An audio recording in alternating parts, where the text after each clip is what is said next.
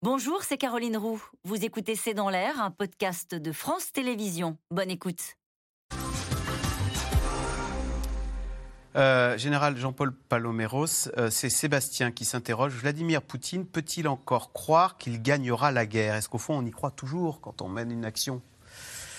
Peut-il croire? Oui, sans doute. Euh, quand il est parti, c'est Hubris, ce ne serait pas le premier dictateur qui croirait à, son omnipotence et toute façon, tout le monde se trompe et qu'au bout du compte, c'est euh, sa volonté qui gagnera.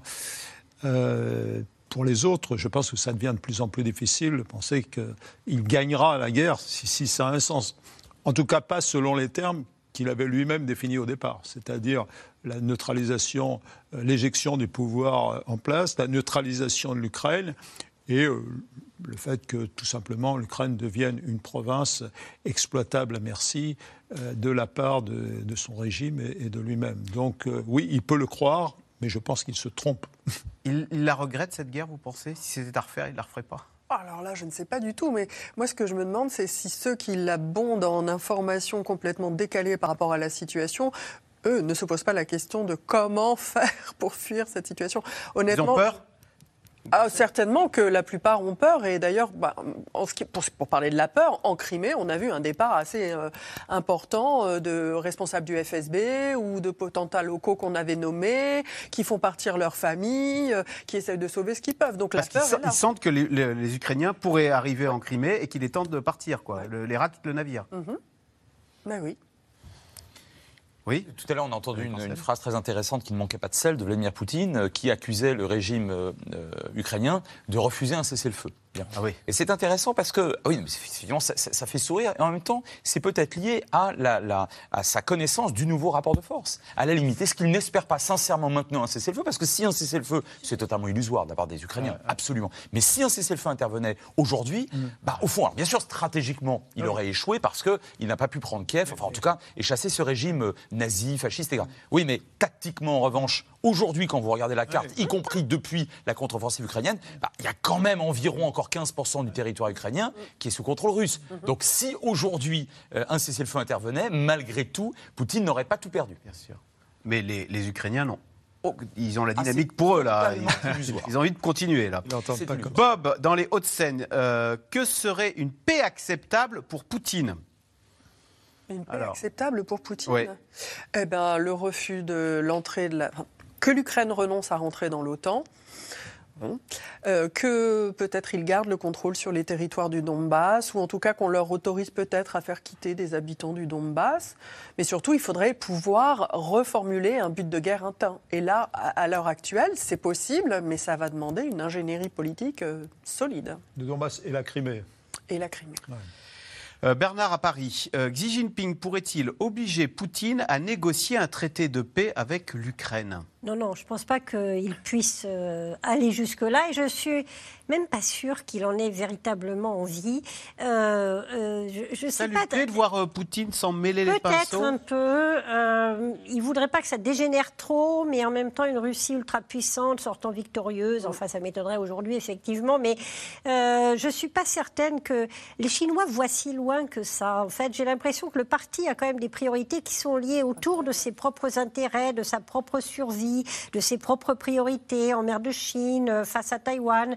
Et euh, je ne, le vois mal utilisant un énorme potentiel politique pour faire une vraie pression sur Poutine pour aboutir euh, à un traité de paix. Général Jean-Paul Paloméros, concrètement, comment la France est-elle l'Ukraine? On a beaucoup parlé de nos canons César que nous avons envoyés aux Ukrainiens.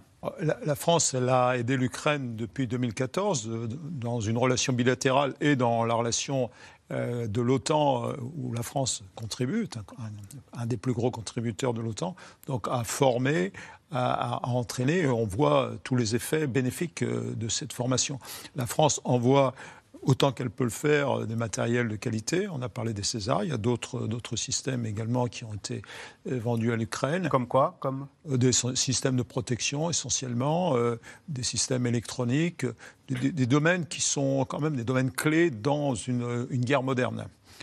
qui ne qui se comptent pas forcément comme le nombre de, chars ou, ou d'avions, mais qui sont absolument indispensables pour la guerre électronique, pour le, les contre. Quand on dit qu'on forme, c'est-à-dire qu'il y a des militaires ukrainiens qui viennent en France et on leur apprend euh, des techniques ou il, y a, il y a eu des exercices communs, euh, essentiellement dans le cadre de l'OTAN. Il y a aussi des échanges, évidemment, euh, courants.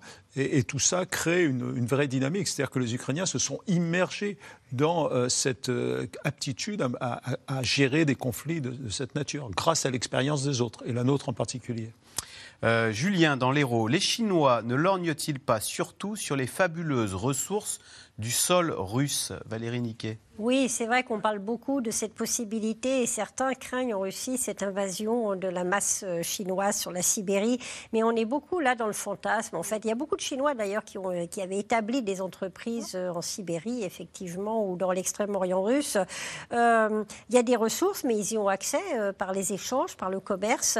les Russes se plaignent énormément, d'ailleurs, se plaignaient beaucoup du fait que pour la Chine, c'était un pays du tiers-monde qui fournissait des matières premières et rien d'autre, en fait. Euh, et puis, il y a des sujets de tension. L'accès aux ressources dans l'Arctique, oui. La coopération entre la Chine et la Russie dans l'Arctique, oui. Mais les Russes euh, n'aiment pas trop voir les Chinois être de plus en plus exigeants dans cette région-là également. Euh, donc, c'est vrai que les ressources russes intéressent Pékin. Ça fait une complémentarité entre les deux. C'est là-dessus, d'ailleurs, qu'est basée aujourd'hui leur coopération. mais il n'y a pas vraiment besoin d'occuper la Sibérie pour ça.